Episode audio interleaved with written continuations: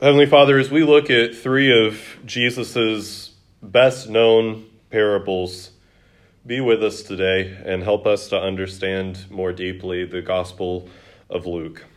Um, reveal to us your heart for us. Uh, teach us these, these words of Christ. Um, give us hearts that want to know what the Lord Jesus said. We pray these things in Christ's name. Amen. Luke 15 uh, has a showdown between Jesus and uh, the Pharisees and scribes. In the Gospel of Luke, we've talked about the fact that the poor are very emphasized. Theophilus is probably a wealthy person, and Luke wants to emphasize that the poor have much to contribute to the Christian community. You can't look down on them. Well, in Luke 15, there's an interesting scene that's going to kind of balance all of this out. Where in the first two verses it says, Now the tax collectors and sinners were all dra- drawing near to it. What type of people are tax collectors? Sinners. Yeah, they're pretty big sinners. They're greedy. They steal from people. They're very wealthy. So there are these really wealthy, dishonest, thieving sinners coming up to Jesus. Uh, tax collectors, do they affiliate themselves more with the Jews or the Romans? Romans. Romans, heavily. and they steal from the Jews, right? So um, these are Jewish people that really wish they were Roman. Uh, these are people that are rich from dishonest gain, and they're drawing near to Jesus, and also just generically sinners are. And the Pharisees and the scribes grumbled, saying, This man receives sinners and eats with them. Um, in the Old Testament, eating with someone was a very, very important thing. You're, serve, you're, you're, you're sharing fellowship with them, you're sitting down together as equals. Uh, not just anyone could sit down at a table of a king, only his family would be able to associate with him that way. Eating with someone is a very intimate thing in the Old Testament. In the Old Testament, if you sit down to table with people who are unclean, guess what that makes you? Unclean. unclean. If you sit down at table with people who worship idols and they serve you food, that food has probably been sacrificed to idols, and you're kind of, in a way, maybe starting to participate in that a little bit, or at least that's what people might think. The Apostle Paul kind of disagrees in some ways. Um, but here, Jesus is having intimate fellowship, relationship with people that society looks down on that the Pharisees and the scribes don't like. And the Pharisees and the scribes are grumbling against him. And Jesus knows this. So in verse 3, he's going to tell them a parable, which means they've messed up. He's actually going to tell them three.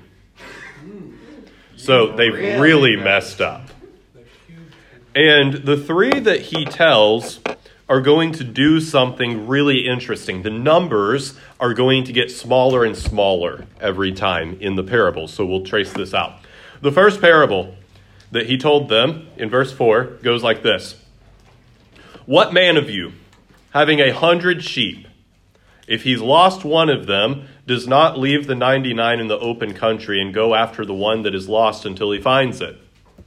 And when he's found it, he lays it on his shoulders, rejoicing. And when he comes home, he calls together his friends and his neighbors, saying to them, Rejoice with me, for I have found my sheep that was lost. Just so I tell you, there will be more joy in heaven over one sinner who repents than over 99 righteous persons who need no repentance. So, what's the big number in this story? 99. Uh, and then the one that's lost. So, a total of 100. 100.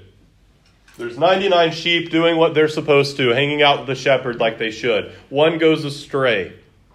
And the shepherd goes and hunts it down and brings it back and then throws this great party because the one that went astray has been found. Jesus told this same parable about pastors in the book of Matthew. Here he tells it about himself. In the book of Matthew, pastors are the shepherd. In this parable, Jesus is the shepherd. There are 99 people doing as they ought. But there's one that goes astray, and goes down a, a, bad road, is far away from the shepherd. But the shepherd goes and seeks and saves those who are lost, and then there's rejoicing. The friends are gathered together, they have a feast, they celebrate the return of this one lost sheep. And Jesus says, Just so I tell you, when one sinner repents, heaven does what? It's like the Super Bowl, right? A few, few years ago, uh, something interesting happened, and the Super Bowl was held. Actually, I think it was last year. Wasn't the Super Bowl last year held in LA, and LA was in the Super Bowl, the Rams? So the Rams actually had home field advantage for the Super Bowl. That never is supposed to happen, but it did last year. And it was held in LA State. So whenever LA scores a touchdown last year, that plays, you know, they, they score a touchdown any Sunday. It's going to be crazy. But they score a touchdown on Super Bowl Sunday in front of all of their fans and I bet you couldn't hear anything else apart from that crowd cheering blocks away from the stadium. That's what heaven does whenever one of these sinners repents. And Jesus says in verse 7 Just so I tell you, there will be more joy in heaven over one sinner who repents than over 99 righteous persons who need no repentance. Uh, does anybody need no repentance, really? No maybe the way that Jesus wants us to read that is there will be more joy in heaven over one sinner who repents than over 99 righteous persons who think they need no repentance. The Pharisees don't think they do, they think they're good as is. And Jesus is saying there's more joy in heaven whenever one of these sinners repents, whenever one of them comes back to the shepherd, than over you 99. So, the next parable he tells starting in verse 8. Or what woman having 10 silver coins, so the numbers are getting smaller here, 10 silver coins, if she loses one coin, does not light a lamp and sweep the house and seek diligently until she finds it. And when she has found it, she calls together her friends and neighbors, saying, Rejoice with me, for I found the coin that I lost. Just so I tell you, there is joy before the angels of God over one sinner who repents. Um, the 10 coins are about a day's wage. So if you worked eight hours a day, about how much money would you want to make at least? 100 bucks? All right, you'd want to make at least 100 bucks. So you got $1,000 and you misplace one of your $100 bills. Are you going to say, well, I've got 900, that 100 doesn't matter very much? Is that what you would do? No. You would turn your house upside down until you find the last 100. And, and Jesus says, in the same way, that a woman would rejoice whenever she found that lost $100. I tell you that the angels of God rejoice over one sinner who repents. Scribes and Pharisees see these tax collectors and sinners around Jesus. They're upset about it. And Jesus says, instead, you should re- be rejoicing because lost sinners have come back to the lost sheep have come back to the shepherd, and the woman has found these lost coins that she values. But instead, these people, these Pharisees and scribes, they see people coming close to Jesus and they're grumbling and complaining about it. Be the equivalent of if uh, if a if a homeless guy. Did I tell you guys that like a few Sundays ago there was this straggler on the highway? I was on my way to church and I saw this homeless guy walking down the, the highway, and I prayed just very briefly. Said, God, it would be great if uh, if if people like that wandered into church one day. No one showed up that Sunday. The next Sunday, there were two homeless guys showed up at church. Walked in. They were rough looking. Right?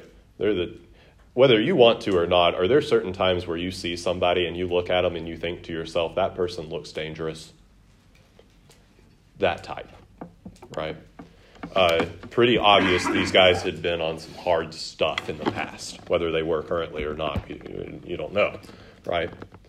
So, you know, the, the equivalent what the Pharisees would be doing here is you're in church and a couple of homeless guys come in, and instead of rejoicing that these people here are hearing the gospel and hearing the things of God, you think, oh, I wish those people weren't here. I wish they were somewhere else. And Jesus is saying, Heaven is rejoicing, and you should be rejoicing. And then he gives a much longer story. These have just been a few verses, but he gives a much longer story. Starting in verse 11. The parable of the prodigal son. You guys know this story? The parable of the lost son? And Jesus said, There was a man who had two sons. And the younger of them said to his father, Father, give me the share of property that is coming to me. When do sons get inheritance from their father? When they die. When the father dies. So, what is the son saying to the father? I wish you were dead and I could have my stuff. Younger son goes to his father and says, Father, give me the share of property that is coming to me. Give me my inheritance now. Is that honoring father and mother? But in verse 12, he divided his property between them. Verse 13, not many days later, the younger son gathered all he had and took a journey. He was in a hurry to get out of there. It didn't take him much time at all. And he took a journey into a far country, get away from his father. And there he squandered his property in reckless living. Wonder what reckless living means.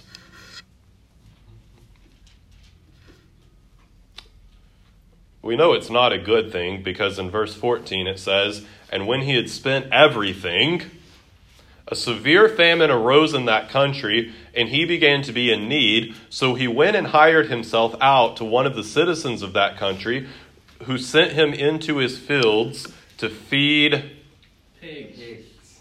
and he was longing to be fed with the pods that the pigs ate, and no one gave him anything. Pigs are good or bad usually in the Bible. They're unclean. This guy has gone and lived in a Gentile nation. He's become unclean as pigs. And He's seen the food that the pigs have, and he's wishing he could get down and eat it. You ever seen the food that pigs are given? You ever thought, man, I wish I could go over there and say oink oink and start eating it too? Jackson, you've done that? Yeah. You'd have a, you would not be in school for a few days. You would be duct taped to your commode, right? It would not be a pleasant experience. Verse 17, but when he came to himself, basically, whenever he got his head back on straight, you ever had that happen? You you you kind of go crazy for a little bit, start doing things you would not typically do, and you think to yourself, well, "Where did that come from?" I, I remember an experience uh, I had in a youth group once, where a couple of my really really really good kids, always listened, always obedient. A couple of my really good kids were playing like flag football or something, and um, someone has the ball and one of these kids goes to block the other kid and I'm looking at the guy running for the touchdown and I turn back around and these two kids are fist fighting. Said, What are you guys doing? I don't know. We just lost our heads. Says whenever this guy came to himself, whenever he got his head back on straight, he said, How many of my father's hired servants have more than enough bread, but I perish here with hunger? I will arise and go to my father, and I will say to him, Father, I've sinned against heaven and before you. I'm no longer worthy to be called your son. Treat me as one of your hired servants. And he arose and came to his father, but while he was still a long way off, his father saw him and felt compassion and ran. By the way, compassion is what's significant about that word? It's the most often attribute of God. Yeah, it's the most occurring attribute of God in Scripture. And, and compassion, sometimes it's translated mercy. Have I told you about that word? talks about your intestines, your, your belly. Uh, if you've ever had an emotional figure, a feeling that you felt in your gut, compassion is similar to that. It's whenever you see something and it moves you so much that you feel it down here. You can't do anything but act. Father saw him and felt compassion and ran and embraced him and kissed him. And the son said to him, Father, I've sinned. He has the whole speech rehearsed, right? Father, I've sinned against heaven and before you. I'm no longer worthy to be called your son. Would have gone on and said, Please let me be one of your hired hands. But in verse 22, the father interrupts him and says to his servants, Bring quickly the best robe and put it on him, and put a ring on his hand and shoes on his feet, and bring the fattened calf and kill it, and let us eat and celebrate. For this my son was Dead. dead and is alive again. He was lost and is found. And they began to celebrate. All right, let's pause. Who is the father in this story that feels compassion and is willing to forgive? And, huh? God. Uh, Jesus, you could see it as a picture of Christ. You could see it more generally as a picture of, of God. Who is the Son? Which son? Oh, we've only met one so far. The one that ran off. It's a picture of these tax collectors and sinners. It's a, it's a picture of big, rebellious sinners. And whenever they decide to come home, whenever their minds are cleared and they decide to come back to the fold, come back to the Father's house, again, as in the first two parables, there's rejoicing. The Father accepts him back. He was dead in his trespasses and sins, but now he's alive. He was lost, but now he's been found. And it's, it's cause for celebration. But there's another paragraph to the story. Now, his older son was in the field. What was he probably doing in the field? What has he been doing the entire time that the younger son was going and living it up? Probably his jobs. Yeah, probably. Probably the jobs that used to belong to the other son. The older son is in the field, probably working, maybe doing the, the jobs that the other brother should have been doing. And as he came and drew near to the house, he heard music and dancing. And he called one of his servants and asked what these things meant. And the servant said to him, Your brother is come, and your father has killed the fattened calf because he's received him back safe and sound. But he was angry and refused to go in. His father came out and pleaded with him, but he answered his father, Look. Is that a good way to start this conversation? New. Look here. These many years I've served you, and I never disobeyed your command. Yet you never gave me a young goat that I might have celebrated with my friends. But when this son of yours, uh, what is he not calling him? His brother. His brother. When this son of yours, that's like whenever my boys puke all over me, and then I am carrying them like this, and I puke all down the front of my shirt, and I say to Mackenzie, "Look at what your son did." Right? I'm not. Whenever this son of yours came, who has devoured your property with prostitute. Oh, now we know what that reckless living was. You killed the fattened calf for him. And the father said to him, Son, you're always with me, and all that is mine is yours. It was fitting to celebrate and be glad, for this your brother was dead and is alive. He was lost and is found. End parable. What question do you have based on this parable? Uh, The story ends right there, but what question does it leave you with? What happened to the other son? Over something. What happened with this older son? The younger son has gone and, and has, has started to participate in the joy of the father. He's gone into the party. The younger son is there. He's been found, and the father and all of the servants are rejoicing and are glad. And the question is, what is this older son going to do? Is he going to join in with the, with the, with the merriment? Is he going to go and reconcile with his brother? Is he going to go and be glad that that which was dead is now alive and that which is lost is now found? The older brother would represent who? The Pharisees, maybe? The Pharisees and the scribes. They're mad that these tax collectors and sinners are eating with Jesus. They're, they're upset that, they're, that, that, that Christ is rejoicing over them. Well, God, we've served you these many years, and these tax collectors have been thieving, terrible, idiotic sinners. what this text is calling them to is that whenever Christ saves someone, God rejoices, the angels rejoice, and the church ought to rejoice. And those that the Lord welcomes with open arms, his people should welcome with open arms. And the question that is lost here is for the or the, the, the question that's left here for the Pharisees and tax collectors and for or the Pharisees, the scribes, and for us, the question that's opened for us is are we going to join in with the joy of the Father or are we going to stay outside of the party? Uh, how does this fit into Luke's gospel as a whole?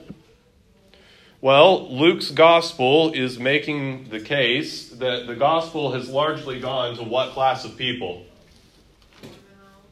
Hmm? That was someone else.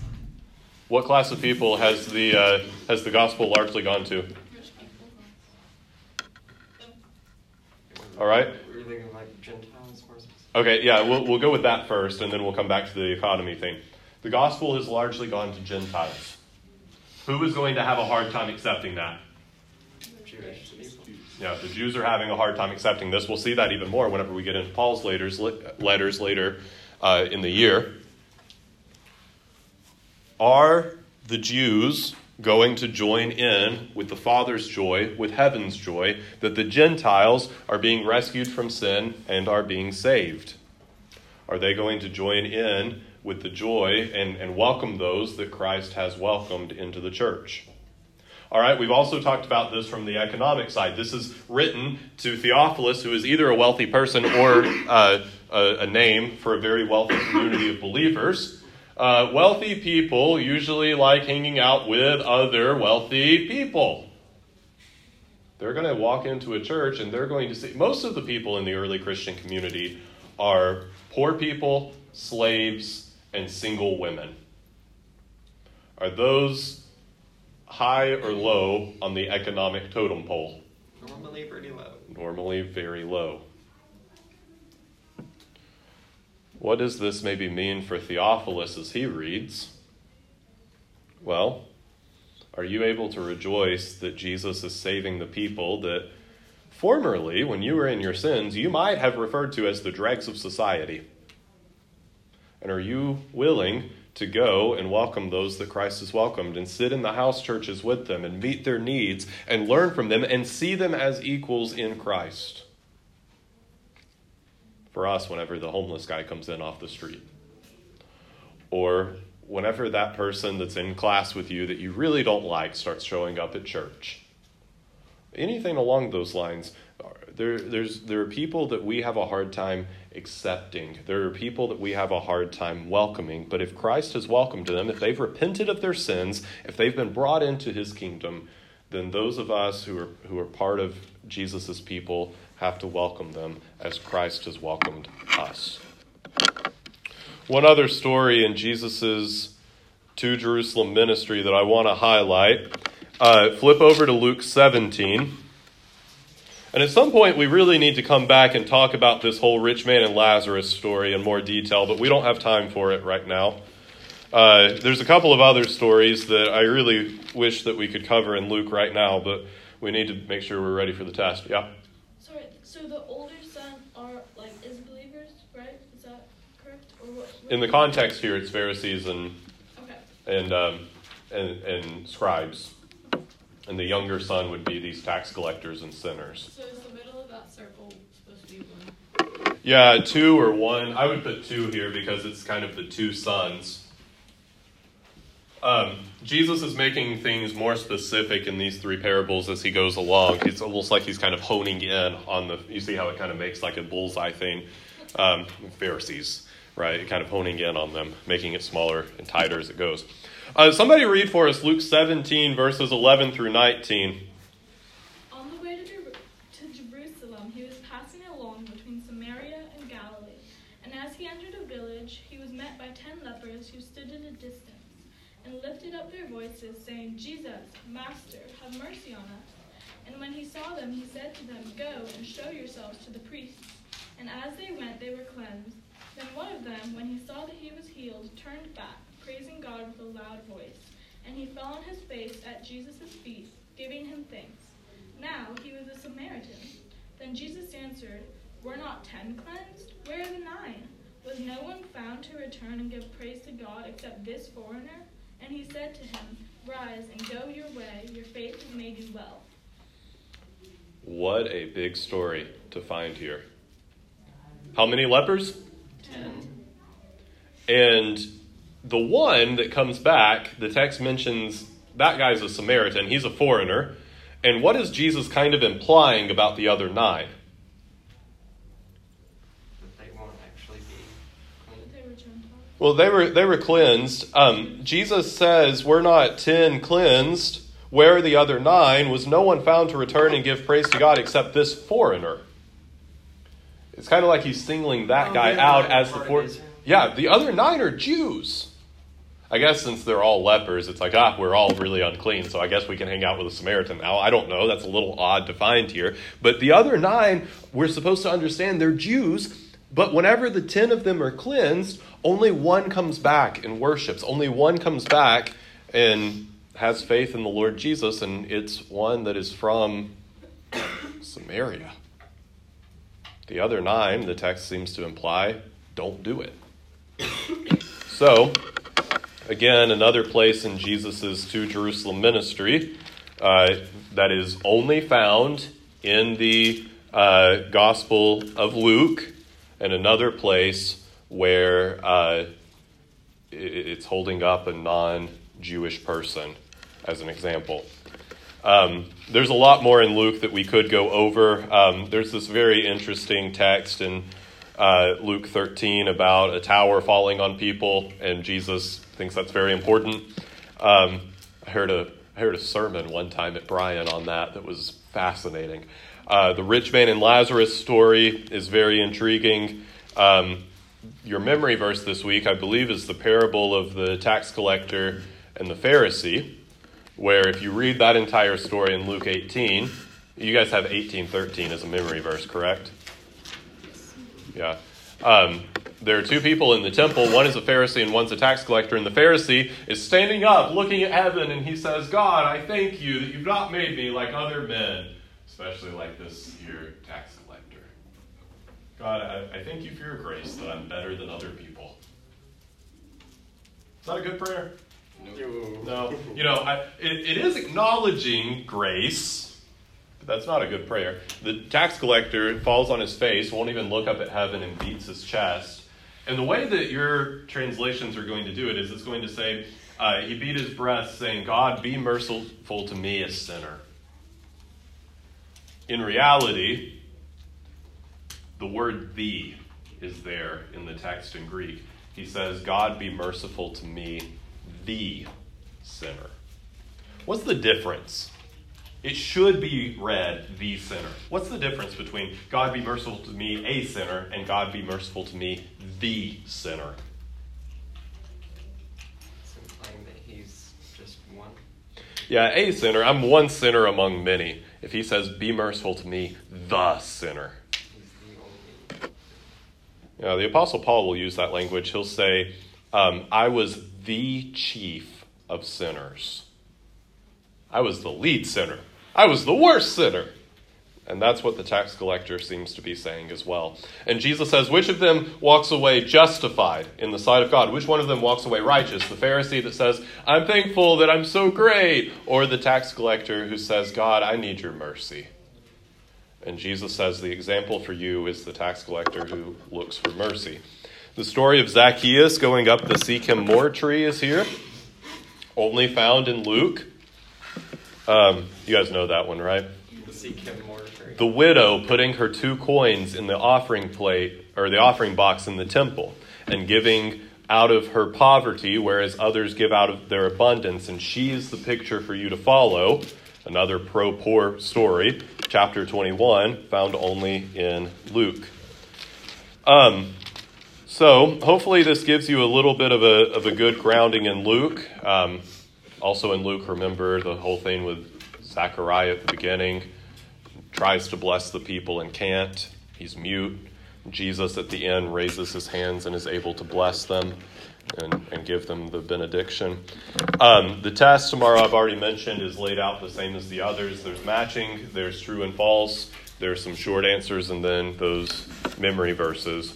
Uh, you guys should be very well prepared. The short answers are largely just going through parables like we have on the other test recently. So, parable of the Good Samaritan, parable of the, uh, which one did I just say? Parable of the Good Samaritan, parable of the prodigal son. Um, The 99, the lost sheep. yeah, you probably want to know the 99 and the coin one have some bearing with those.